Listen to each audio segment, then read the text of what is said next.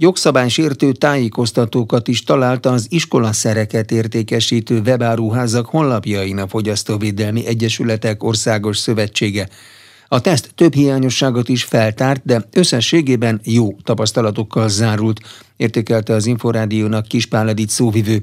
Hozzátette, a többi között ellenőrizték a vállalkozások nevének, székhelyének és egyéb elérhetőségeinek közzétételére vonatkozó szabályok betartását, vagyis azt, hogy ezek az adatok megtalálhatóak-e a webáruházak weboldalain mondta a szóvivő, akivel Rozgonyi Ádám beszélgetett. A FEOSZ közleménye szerint rendkívül fontosnak tartják, hogy a webáruházakban megfelelő tájékoztatást kapjanak a fogyasztók a fogyasztóvédelmi jogszabályokban foglalt kötelezettségeiknek megfelelően. Iskolakezdés előtt különböző ugye, tanszerek, iskolaszerek vásárlásánál mit érdemes figyelembe venni, mire érdemes időt fordítani, hogy megfelelő minőségű termék kerüljön aztán az iskolatáskákba. A fogyasztóvédelmi teszt kapcsán alapvetően fogyasztóvédelmi előírások megfelelőségét vizsgáltuk a, a, a webáruházak kapcsán. Ugye van egy jogszabály, ami rengeteg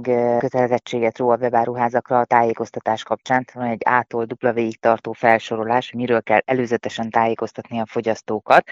Ezt azért a fogyasztók nem feltétlenül szokták előre elolvasni, nem azzal szoktuk kezdeni a vásárlást, hogy az általános szerződési feltételeket megnézzük, de azért utóbb, hogyha bármi probléma felmerül, azért nem árt, hogyha a megfelelő tájékoztatást kapjuk meg a weboldalakon. Ezért is néztük meg most az iskolaszereket értékesítő webáruházakat, öt kiemelt szempontot vettünk figyelembe, ebből az első és legfontosabb talán az, hogy a vállalkozás nevét, székhelyének postai címét, egyéb előrhetőségét megtaláljuk-e az adott weboldalon. Ez ilyen furcsának tűnhet, hogy ezt vizsgálni kell, de sajnos pont a csaló webáruházak kapcsán ez az egyik legalapvetőbb probléma, hogy azt se tudjuk egy webáruház kapcsán, hogy kitől vásároltuk meg a terméket. Igen, tehát ezt mindenképpen érdemes figyelni. Mire érdemes még ezen túl figyelmet fordítani? Ezt követően az olyan jellegű tájékoztatások meglétét nézzük, mint a 14 napos indokolás nélkül állási jog gyakorlásának lehetősége, határideje, feltételei. Itt azért majdnem minden korábbi tesztünknél is akadtak hibák, hiányosságok, annak ellenére, hogy ezek a szabályok azért most már évek óta ugyanazt mondják ki. Itt is találtunk olyan jellegű problémát, hogy egy régi általános szerződési feltétel is fent volt a honlapon, még a régi 2014 év előtti 8 munkanapos elállási lehetőséggel szemben a 14 nappal. Ezek elképzelhető, hogy csak tévedésből maradtak fenn. Én nem gondolnám, hogy direkt akarták megtéveszteni ezzel a fogyasztókat, de például azért olyan feltételt is látunk, ami egyértelműen a jogszabályba ütközik, hogy csak sérülésmentes eredeti csomagolásban lévő terméket lehet visszaküldeni. Hát így pont az a feltétel szűnik meg gyakorlatilag, hogy hát a webáruházból hazarendelem, megnézem, kipróbálom, és utána élhetek az indokolás nélkül elállási joggal. Ha kibontottam, akkor a csomagolást eredeti állapotban pillanatban már biztos, hogy nem fogom tudni visszaküldeni, tehát ilyen feltételt nem lehet szabni a vásárlók felé. Egyébként ezeknek a feltételeknek az ellenőrzött webáruházak többsége eleget is tesz? A mostani tesztünk kapcsán, tehát ezeket az iskolaszereket értékesítő webáruházak, ezt úgy kell elképzelni, hogy beírtuk a keresőbe ezt, hogy iskolaszerek, és gyakorlatilag az első hat webáruházat, amit kidobott, nem a hirdetések kapcsán, hanem a, az egyéb találatok kapcsán, ezeket néztük meg. Itt kifejezetten nagy webáruházakról beszélhetünk. Tényleg azt kell mondanom, hogy összességében jók voltak a tapasztalataink, voltak azért mondom apróbb hibák, de azért majdnem mindent sikerült a jogszabályoknak megfelelően feltüntetni, látni, ahol vannak hiányosságok egyértelműen, az például az online vitarendezési platformról szóló tájékoztatás, illetve van egy internetes elérhetőség, egy link, amit szintén fel kellene tüntetni, illetve az elállás kapcsán az, hogy van egy elállás nyilatkozat minta a jogszabályban, amit szintén elérhetővé kellene tenni minden egyes weboldalon vásárlók számára, ez sok helyen hiányzott. És ami a szintén egy, egy, egy külön problémakör, az ugye a kellékszavatosság, termékszavatosság, jótállás kapcsán, kapcsán. Ugye itt azért az elmúlt években folyamatosan változtak az erre vonatkozó szabályok. Itt azért sok helyen még a változás előtti határidők szerepelnek, tehát erre azért érdemes komolyabban odafigyelni. Igen, egyébként meddig lehet elállni egy megvásárolt, vagy ugye éppen aztán kifogásolt terméktől egy-egy fogyasztó esetében, általában a fogyasztók esetében? Ugye ez nagyon fontos kiemelni, hogy fogyasztók kapcsán természetes személyekről kell beszélnünk, tehát az indokolás nélkül ellási jogot akkor tudjuk gyakorolni, hogyha mint természetes személy vásároltunk. Ha cég vásárol, őt nem illeti meg ez a lehetőség. 14 nap a határideje, méghozzá a termék készhezvételétől számítódik ez a 14 nap, de Egyébként hamarabb is meggondolhatjuk magunkat, tehát hamarabb is élhetünk ezzel a lehetőséggel. Duplán rendeltünk meg valamit véletlenül, még sincs rá szükségünk, még mielőtt kihozzák, már úgy döntünk, hogy nem kell nekünk, akkor is élhetünk ezzel a lehetőséggel.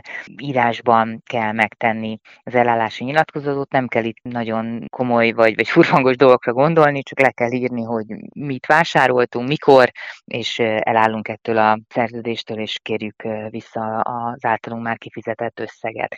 Hogyha már meg is kaptuk a terméket, akkor vissza is kell küldenünk, függetlenül az elállási nyilatkozattól, természetesen minél hamarabb, hiszen addig a vállalkozás visszatarthatja a, a kifizetést, amíg nem érkezik meg hozzá a termék. A teljes ár visszajárhat ilyenkor? A teljes ár, direkt nem vételárat említettem, mert indokolás nélkül elállás esetén minket fogyasztókat az az egyetlen egy költség terhel, hogy visszajuttassuk a terméket a vállalkozásnak. Tehát a vételár, illetve amiért kihozták nekünk, szállítási költség, ezt kell nekünk visszakapni a vállalkozástól. Akkor vonhat le ebből valamilyen összeget, hogyha nem megfelelő állapotban tudjuk visszaküldeni ezt a terméket. Túlhasználtuk, ugye csak kipróbálásra van lehetőség, ez nem azt jelenti, hogy akkor két héten keresztül egyfolytában használjuk az adott terméket, és utána visszaküldjük, hogy hát ez mégse jó nekünk, vagy mégsem erre gondoltunk. Tehát csak tényleg kipróbálni lehet a terméket. Ha ez ezen felüli használat miatt értékcsökkenés következik be, akkor ennek kapcsán vonhat le összeget a vállalkozás. De mi történik akkor, hogyha egy termék a csomagolás felbontása után már adott esetben nem úgy használható tovább, mint a eredeti célkitűzések szerint használható lenne? Mondjuk lehet-e esetleg olyan egészségügyi termék, amit nem lehet újra csomagolni és visszaküldeni? Természetesen vannak kivételek az indokolás nélkül elállási joggyakorlása alól. Igen, ilyen például higiéniás termékek, vagy gyorsan romló termékek, vagy például, hogyha CD, DVD, könyv vásárlás esetén kibontjuk a csomagolást, akkor ott már nem élhetünk ezzel a lehetőséggel, vagy ha kifejezetten a mi utasításaink alapján állították elő azt a terméket, mondjuk egy nem tudom, bögrére a általunk beküldött fotót nyomják rá, tehát vannak kivételek természetesen, ezeknek a felsorolása is mennek el lennie az általános szerződési feltételben, ezek egyébként a jogszabálynak megfelelően voltak fent minden egyes általunk vizsgált webáruház szerződési feltételeiben. A közösségi oldalon megjelenő hirdetéseknek azokra mennyiben támaszkodhatunk, mennyiben adhatunk azokra a hirdetésekre, amelyeket felfel dob egy-egy közösségi oldal, legyen az egy tanszerrel kapcsolatos, vagy más egyéb termékkel kapcsolatos. Én mindenkinek azt szoktam javasolni, hogy az ilyen hirdetések kapcsán látogasson el az eredeti weboldalra, és ott nézze meg a, a termékeket, ott rendelje meg, hiszen ott tud utána nézni ezeknek a tájékoztatásoknak. A közösségi oldalon lévő hirdetések mögött általában nem szokott semmilyen fogyasztóvédelmi tájékoztatás lenni, tehát mindig az eredeti weboldalról vásároljuk meg ezeket a termékeket. Lehet-e esetleg késedelem a következő hetekben, vagy a következő időszakban egy-egy megrendelt áruba kapcsolatban? Nem érkezett hozzánk ilyen jellegű jelzés, hogy mint ami mondjuk karácsony előtt elő szokott fordulni, hogy, hogy ne tudnánk kiszállítani a termékeket. Ilyenkor azért a webáruházak fel szokták tüntetni ott a szállítási feltételeknél, hogyha ha esetleg adódhat késedelem, de miután elég sok helyen mondjuk ilyen 3-5 munkanapban állapítják meg a, a határidőt, ezt minden bizonyal tartani is tudják. Kispál Editet a Fogyasztóvédelmi Egyesületek Országos Szövetségének szóvivőjét hallották. A megszokottnál várhatóan többet kell majd várni a megrendelt csomagokra az őszi-téli időszakban. Fontos, hogy a feladó és a címzet adatai is pontosan szerepeljenek a küldeményen. Tavaly július 1-én pedig hatályba lépett egy új szabályozás, amelynek leglényegesebb eleme, hogy a 22 euró érték alatti küldemények import áfamentessége is megszűnt, és már 10 euró alatti áfa összegek beszedése is kötelezővé vált. A fizetési kötelezettség miatt valamennyi küldeményre írásbeli vámáró nyilatkozat benyújtása szükséges. Erre figyelmeztet a Magyar Logisztikai Egyesület. Rozgonyi Ádám kérdezte Dor Zoltánt, a szervezet elnökét. Az őszi időszakban hát az a sok éves tapasztalat, hogy növekszik az áruforgalom. Egyrészt ugye szabadságon megérkeznek az emberek, és gyakorlatilag elkezdenek rendelni, illetve ezek a rendelések, amelyeket már most megtesznek, de gyakorlatilag a karácsonyi ajándékokig bezárólag terjednek. Tehát innen ered a nagy volumen, hogy már gyakorlatilag az év végéig vásárolnak a vásárlók, akik ugye online rendelésekkel vagyják meg a, a beszerzéseiket arról is ejtsünk szót, hogy ugye tavaly óta, nyár új vám és áfa szabályok vannak. Mit jelent ez a szabályozás változás, mi változott? Igen, hát korábban viszonylag szabadság volt a, a rendelések vonatkozásában már áfa és vám szempontjából, és hát tavaly július 1-től ez, hát mondhatjuk azt, hogy jelentősen megváltozott, mert alapvetően ugye az elkereskedelmi vásárlások így a külföldi vonatkozásban is kísértékűek számítottak. Viszont itt megváltozott, tehát itt kijelöltek egy értékhatárt, amely behatárolta részben az áfa fizetést, és ez gyakorlatilag azt jelenti, hogy a 22 euró érték alatti küldemények import áfamentessége megszűnt, és a, már a 10 euró alatti összegekre is ugye hát áfát kell felszámítani, és befizetni természetesen. Milyen adatokat célszerű, vagy inkább kell megadni ahhoz, hogy egy csomag célba érjen? Nagyon fontosak a feladó adatai, illetve a, a címzetteknek az adatai.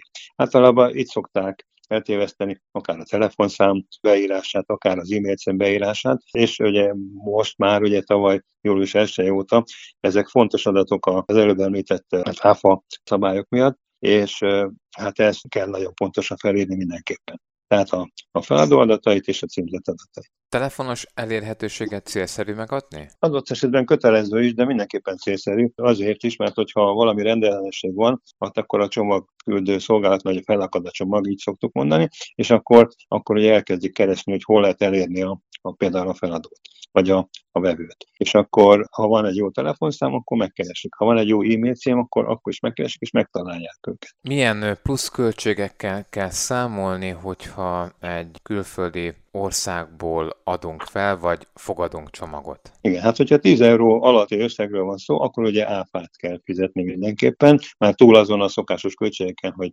szállítási költség, tehát vételár szállítási költség és csomagolási költség, ilyesmit ezek korábban is megvoltak. Tehát 10 euró felett már áfa kötelezettség van, illetve a 150 euró meghaladó áruértéknél pedig már vámkötelezettség is van. És ugye ezt a vámhatóság szabja ki, és akkor lehet átvenni ezeket a csomagokat, hogyha ezeket az összegeket kifizette az, akit illet. Mert van olyan eset, hogy mondjuk előre kifizetik az áfát, tehát a, a feladói oldalról előre bekérik az áfát, és akkor ezt ki is fizetik, és akkor így közvetlenül mehet a vevőhöz, de van, amikor ezt a vevőnek kell kifizetni, és akkor, akkor viszont annak a pénznek meg kell érkezni, akkor veheti át a csomagját. Melyik deviza árfolyama, és mikori árfolyama mérvadó? Euró árfolyama mérvadó, és hát mindig az aktuális árukezelés időpontjában érvényes árfolyama mértékadó. Hát ugye ez azért sok esetben, vagy több esetben jelentett problémát, hiszen a euróforint árfolyam elég volatilis, és meg az is probléma, hogy a forint hát gyengült a euróhoz képest, és gyakorlatilag többet kell fizetnünk vám ér és áfáért is, mint ahogy korábban volt. Mit tegyünk akkor, hogyha várunk egy csomagot, előrejelezték, hogy feldolgozták a rendelésünket, de valahogy a csomag mégsem érkezik meg. Milyen lépéseink lehetnek ilyenkor? Ilyenkor az a, tulajdonképpen az az első lépés, hogy meg kell alapítani, hogy a, a információnk szerint milyen státuszban van a csomag. És akkor attól függ, hogy a megrendelőnél kell még érdeklődnünk, vagy már a csomagküldőnél kell érdeklődni. Ugye mind a két helyen van lehetőség e-mailes kapcsolattartásra, minimum, és akkor ezekre oda kell figyelni, hogy ezeket tudjuk, és akkor, tehát amíg státusszal tisztában vagyunk, ugye az abban a státuszban levő e-mail címen kell érdeklődni, esetleg telefonszámon is a csomag iránt. Hogyha maga a csomagküldő szolgálat, vagy amelyik ugye gondozza, felügyeli, koordinálja a csomagszállítást, hibázik, akkor ezt a fogyasztó tudja, és ha igen, akkor hogyan tudja bizonyítani, hogyha erre szükség van? Elég nehéz bizonyítani, mert ugye a, az információ az, az a kevesebb van a megrendelőnél. És így hát részben ugye a feladónál van az információ, részben pedig a kiszállító cégnél. Úgyhogy ezt elég nehéz bizonyítani, de hát ezért kell nyomon követéssel élni a, a csomagrendelés során, és akkor, akkor lehet a, a minden egyes pozíciójában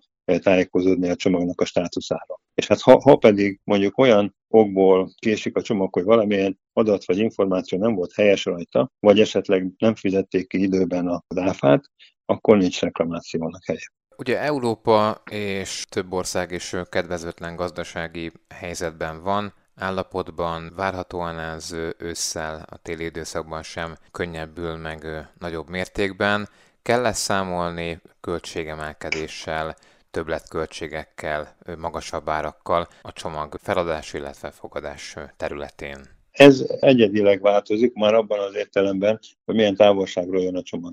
Az ugye sajnálatos dolog, hogy az üzemanyag költségek emelkednek, általában az energiaköltségek emelkednek, és ez ez biztosan beépül majd a szállítás költségeibe, szépen fokozatosan, tehát biztos, hogy a szállítási költségek emelkedésével kell számítani, vagy számolni a közeljövőben. Ez biztos. És hát ugye ezen kívül az árfolyam mozgás megint bizonytalan, és akkor hát reméljük, hogy nem lesz így, de ha, ha magas, ha gyengébb lesz a forint, mint mondjuk jelenleg, akkor még többet kell fizetni forintban, amikor megérkezik.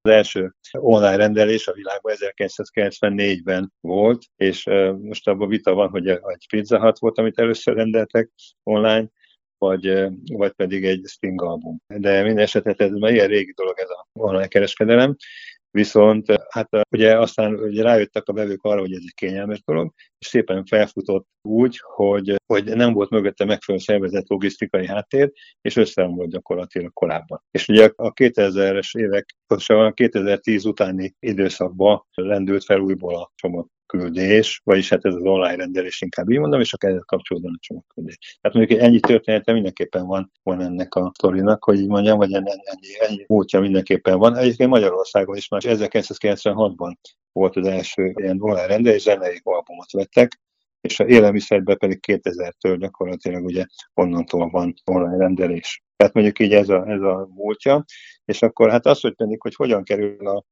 a vevőköz, ugye annak háromféle logisztikai megoldása van tulajdonképpen, és van, vannak olyan kereskedők, akik saját logisztikával oldják meg, ahol gyakorlatilag az értékelés, értékesítés, a beszerzés, a raktározás, a csomagszállítás ugye egy-kétben van, vagy saját maga csinálja. Akkor van egy ilyen dropshipping nevezetű megoldás, ahol gyakorlatilag egy webáruház elad, és az összes többit a gyártó vagy forgalmazó szervezi meg, tehát ő raktár, ő beszerez, ő raktározó, csomagoló szállít, de ez, ez inkább a múlt, múltbéli megoldások. A mostani megoldás inkább a azt úgy mondjuk, hogy fulfillment megoldásokat keresnek a, a webkereskedők, ahol gyakorlatilag átadják a webáruház komplet logisztikáját egy logisztikai szolgáltatónak, ahol az árukezelés, a kiszállítás és a ehhez kapcsolódó vevői kapcsolatokat adják át, és ezeket kezelik a logisztikai szolgáltatók. Dór Zoltánt, a Magyar Logisztikai Egyesület elnökét hallották. Paragrafus. Minden, ami jog. A Magyar Nemzeti Bank összesen 24 millió forint piacfelügyeleti bírságot szabott ki három magánszemélyre a piaci manipuláció tilalmára vonatkozó jogszabályi rendelkezések megsértése miatt, tájékoztatott az MNB felügyeleti szóvivő helyettese. Sipos Ildikó kérdezte Nádra Ildikót. A Magyar Nemzeti Bank piacfelügyeleti eljárást folytatott le két magánszemélyel szemben, annak a megállapítására, hogy megsértették-e a piaci visszaélésekről szóró rendeletet, amit rövidítve marként is ismerhetünk.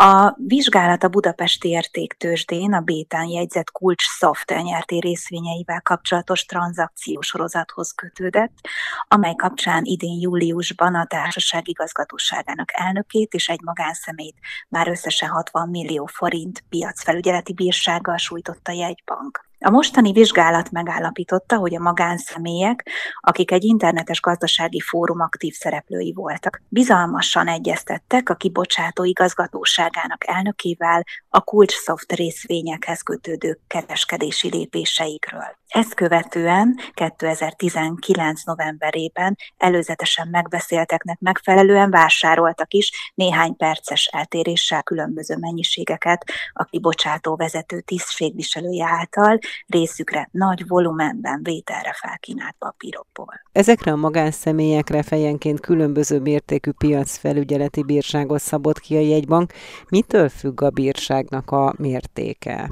A bírságösszegek meghatározása során a jegybank figyelembe vette az adott magánszemélyek vételi ügyleteinek nagyságrendjét, illetve azt is, hogy mekkora nyerségük keletkezhetett az adott tranzakció során. És ezért a megállapított jogsértések miatt az MNB mindhárom magánszemély számára megtiltotta a piaci manipuláció tilalmára vonatkozó jogszabályi rendelkezések ismételt megsértését, és fejenként 15 millió, 6 millió, illetve 3 millió forint összegű piacfelügyeleti bírságot szabott ki. A Magyar Nemzeti Bank feljelentést is tesz a történtek nyomán a fővárosi főügyészségen a tiltott piac befolyásolás bűncselekményének gyanúja miatt.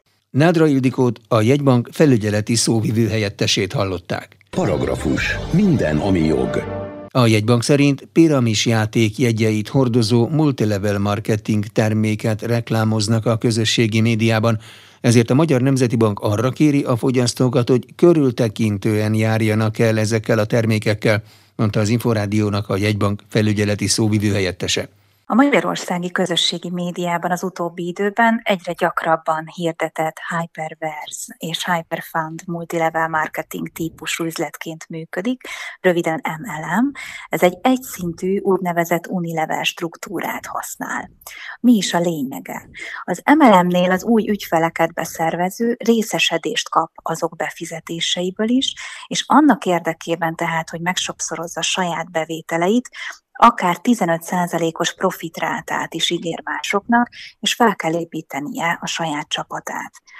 A rendszer kulcseleme tehát maga a tagság, amit különféle mértékű belépési díjak megfizetésével lehet elérni, és a csatlakozók a tagsági viszonyt a belépési összegekkel megvásárolják, és cserébe különféle jutalékokat, jóváírásokat kapnak. Azért is kockázatos, mert az MNB nem felügyeli a kriptovalutákhoz kötődő kereskedelmi ügyleteket, és az még nagyon fontos, hogy a szisztéma leginkább a piramis játékokban terjedt el, amely mögött nincsen valós gazdasági tevékenység, és a rendszer egyetlen bevételét az új belépők befizetései adják, és a célja pedig az, hogy minél több ember számára értékesítsék a termékeket, és azok tovább értékesítsék azokat. Az elektromos rollert akár a teljesítménye alapján, akár a használójának az életkora alapján kellene beilleszteni a kreszbe, mondta az Inforádiónak a Jövő Mobilitása Szövetség elnöke. Kalapos Mihály kérdezte Pukler Gábort. Azt gondoljuk, hogy mindenképpen szükség van egy szabályozásra, tehát azt valljuk, hogy nem az a gond, hogyha valamit szabályozunk, és megmondjuk, hogy milyen feltételekkel lehet használni, hanem azt, amikor nem tudjuk, hogy egy adott eszközt azt hogyan tudok használni. Mi azt mondjuk, hogy akár teljesítmény alapján, akár életkor alapján mindenképpen illesszük be magát az elektromos rollert a, a és mondjuk meg azt, hogy hol lehet ezt az eszközet használni, milyen sebességhatárokkal, vagy akár milyen súly, vagy akár milyen teljesítmény alapján lehet ezt megtenni, illetve milyen védőfelszerelések és milyen eljárások vonatkozzanak ezekre az eszközökre. Egy átlagos roller az tud 25 km per órával menni, és annak igenis helye van a közlekedésben, ahelyett, hogy tiltanánk, vagy ellenségként tekintenénk rá, hiszen egy autót helyettesít, amivel parkolóhely szabadul fel, illetve a dugók száma is tud csökkenni. Én életkorhoz kötném, tehát azt mondanám, hogy mondjuk 12 év vagy 14 év, ha mennyiben részt veszel a közlekedésben, amennyiben ennél fiatalabb, akkor olyan eszköz használt, ami max. 5 km per órával tud menni, az meg akár a járdán is mehet. Meg kell mondani, hogy igen, mondjuk a 25 km per óra feletti teljesítményre képes eszközök, azok a közúti forgalomban vegyenek részt, ugye, hogy mondjuk részt vesz egy kerékpáros közúti forgalomban, és ahhoz nem kell jogosítvány. Tehát ezért nagyon körültekintően kell ezt a szabályozást megalkotni. Bízom benne, hogy a következő fél-egy évben ez reális, hogy megjelenjen. Pukler Gábort, a Jövő Mobilitása Szövetség elnökét hallották. Paragrafus. Minden, ami jog. Az adott strand terület meder rajza is látható a Gyenes Diási strandokra kihelyezett baleset megelőzés szolgáló táblákon. A részletekről Bauman Tuka Nikoletta beszélgetett Bagyó Sándorral, a vízimentők Magyarországi Szakszolgálatának elnökével. Gyakorlatilag a mentő program keretében belül a Balatonfejlesztési Tanács, illetve a Betlen Gábor alapkezelő támogatásával a vízimentők Magyarországi Szakszolgálata tudott pályázni és sikeresen pályázott újabb mentő táblák telepítésére. Most a döntésünk alapján Gyenes Diási strandok kaptak ebből, és a táblának a fő feladata az, hogy a fürdőzéssel, a vízben tartózkodással, illetve a veszélyhelyzet esetén pontos hely meghatározással segítse az ott fürdőzőket. Az információk közül kettőt emelnék ki, ami nagyon új és innovatív ilyen értelemben. Minden táblának van egy egyedi beazonosított száma, ami 8 számjegyből áll. első négy az a település irányítószáma, a következő az a nyugatról keletre haladva a településen belüli található strandnak a sorszáma, illetve az utolsó két számjegy pedig az adott terület, strandterületnek a szintén nyugatról keletre haladva, hogy hányadik táblája, hányadik lépcsője vagy lídó része. Ez azért fontos, mert egy bajba jutott, vagy akik segítenek a bajba jutottnak, és úgymond mentőerőt kérnek a helyszínre, akkor gyakori probléma, és azt tapasztaltuk az elmúlt években, hogy a betelefonálók, a segítséget kérők nem tudnak pontos helyszínt meghatározni, és ez ebben nyújt segítséget. A másik nagyon fontos új eleme ennek az információs táblának, az pedig az adott strandterületnek a mederrajza, és az azzal kapcsolatos összes információ, hogy milyen mélységnél, milyen távolságra parton, milyen mélységre számíthat, milyen a meder kialakítása. Ez a rajz, ez a metszet, ez a vázlatrajz a vízügyi hatóság segítségével ez napra készen van elkészítve. Mely strandokon, mely településeken vannak még hasonló táblák, és milyen visszajelzéseket kapnak ezekkel kapcsolatban? A program néhány évvel ezelőtt indult a Balatoni Vízi Rendészeti Kapitányság alapötlete alapján, és gyakorlatilag az első pilot projektben akkor még öt település szerepelt, ezeken mindenhol kihelyezésre kerültek, azóta is kint vannak. Nyilván ezeket a a szezon lezártával a kollégák összeszedik, egy nagyon biztonságos módon vannak telepítve talajcsavarral, és olyan módon, hogy a táblák alsó éle az még véletlenül sem sértsen senki, tehát megfelelő magasságban is vannak kihelyezve. Úgyhogy igazából szaporodik ezeknek a száma, és mi abba bízunk, hogy a jövőben minden strand élni fog ezzel a lehetőséggel. Ez részben annak függvénye, hogy ki milyen módon tud pályázati pénzt rá szerezni, vagy már önmaga meg tudja finanszírozni, vagy esetleg talál egy szponzort, és mi nagyon szeretnénk az, hogy egységes módon mindenhol ezek egyforma információt nyújtsanak a bajba került vagy a, a segítők számára. Az idei szezont tekintve mit látnak, melyek a legjellemzőbb vízi baleset típusok, és melyek azok az óvintézkedések, amelyekkel ugye a legegyszerűbben el lehetne ezeket kerülni, de a strandolók mégsem teszik meg ezeket? Nincs új a nap alatt. A csökkenését látjuk a, a, a számokban, de még így is nagyon-nagyon-nagyon magas a, a tragédiával végződő vízi baleseteknek a száma. Kétfajta típusú baleseti mechanizmust látunk, az egyik az egyértelmű az, az egyéni felelőtlenségből, és ez van talán nagyobb számban néha, de ez is változó. A másik pedig sajnos a,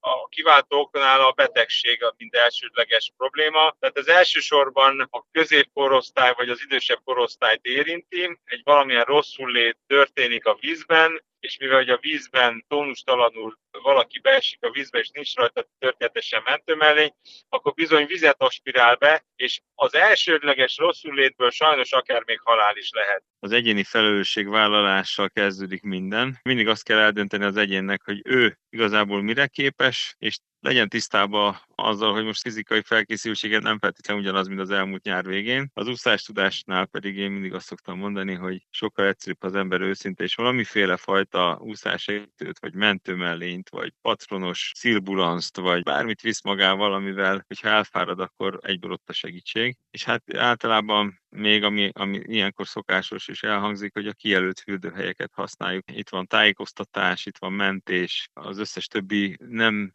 kijelölt fürdőhely, az pedig magába hordozza a veszélyeket. Hogy humoros legyek, tehát nem ér bennünket meglepetésszerűen a nyár, több hónapja készülünk a nyár, tanfolyamokat szervezünk, a felszereléseinket karban tartjuk, ez mondjuk egész télen így igaz. Mentőmellény kampány meglévő elemeit kiegészítettük egy mentőmellény állványjal, ami egy régi álmunk, és ez most szépen elindul.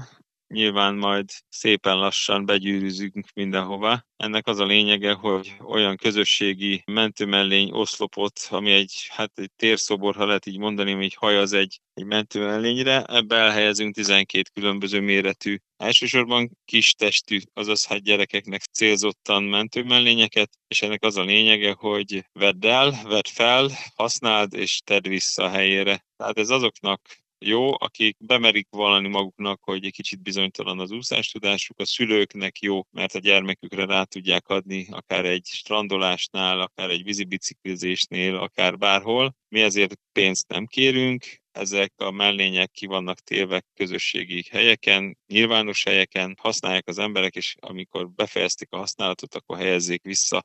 Bagyó Sándort, a vízimentők Magyarországi Szakszolgálatának elnökét hallották. Paragrafus. Minden, ami jog.